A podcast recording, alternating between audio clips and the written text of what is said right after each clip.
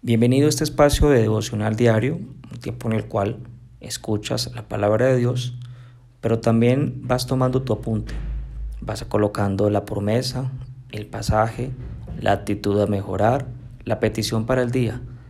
Recuerda descargarla, imprimirla y ve tomando los apuntes. Estamos estudiando Mateo 17. Estamos en el contexto de la transfiguración. En el episodio anterior una nube cubrió a Jesús, a Moisés y a Elías. Era una voz, era la voz del Padre. Mateo 17, 5 y 6 dice, Mientras él aún hablaba, una nube de luz los cubrió, y aquí una voz desde la nube que decía, Este es mi Hijo amado, en quien tengo complacencia. A él oíd. Al oír esto, los discípulos se postraron sobre sus rostros y tuvieron gran temor. Ten en cuenta este suceso tan especial.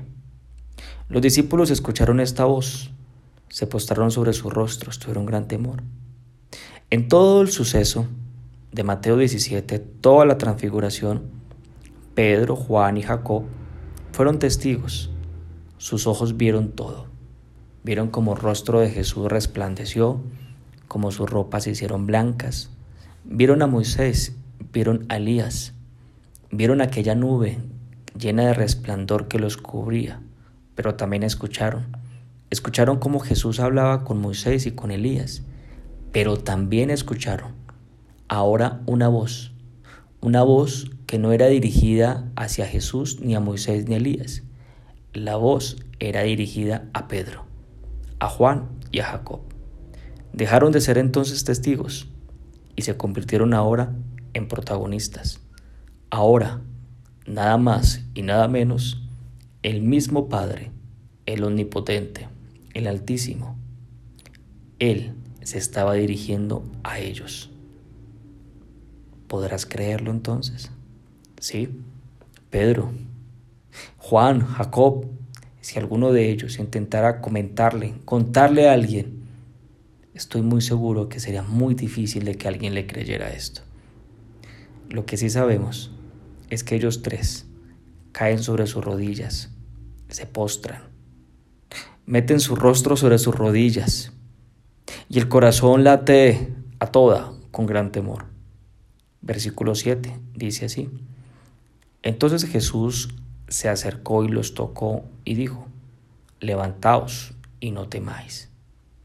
Como es característico de Jesús, esto no puede pasar por inadvertido. Jesús va hasta donde a ellos se acerca. Al acercarse Jesús hacia ellos, Pedro, Juan y Jacob, al acercarse, él inmediatamente deja a Moisés y a Elías. Los deja. Los deja para ir a los que él había escogido. Moisés y Elías ya habían cumplido su propósito. Ya no era tiempo de mirar al pasado, a lo que hicieron Moisés y Elías. Ahora el tiempo era de construir una historia en un presente para un futuro. Ahora el tiempo de Jesús de estar con los suyos, con los que Él escogió. Era el tiempo de acercarse a los hombres que revolucionarían el mundo entero con el mensaje de esperanza, de verdad, de amor. Este mensaje que tú hoy estás escuchando. Se acerca a ellos, los elige, pero a Jesús no le basta estar cerca de ellos, dice muy puntualmente que Jesús se acerca, los toca y les dice algo. Se acerca entonces, se inclina para tocarlos. Con su mano los toca, sus manos están sobre sus cuerpos, como aquellas manos de un papá cuando un hijo tiene temor y lo abraza. Y aunque su boca no salga nada, hay un mensaje que esos brazos están transmitiendo. Yo estoy contigo. ¿De qué temes? Si yo estoy contigo, ¿quién en contra de ti? ¿Sabes una cosa? Aquí Jesús le dice a ellos, levántense, no teman. Y así eres tú. Nuestro buen Dios, así es Él. Paciente, misericordioso. Así eres tú, Dios, conoce nuestras debilidades. En el versículo 8 dice, y alzando ellos los ojos, a nadie vieron sino a Jesús solo. todo volvió a la normalidad. Ya no estaba la voz de Dios, ya no estaba la nube, ya no estaba Moisés, ya no estaba Elías. Ahora solo estaba Jesús. Jesús dejó, dejó la gloria, dejó el poder, dejó la nube, aquella nube resplandeciente. Jesús dejó lo sobrenatural, Jesús dejó lo increíble, Jesús dejó a los grandes profetas para estar contigo y conmigo, para estar con nosotros. Jesús dejó a los grandes para estar con los débiles, con los impulsivos, como Pedro, como tú, como yo.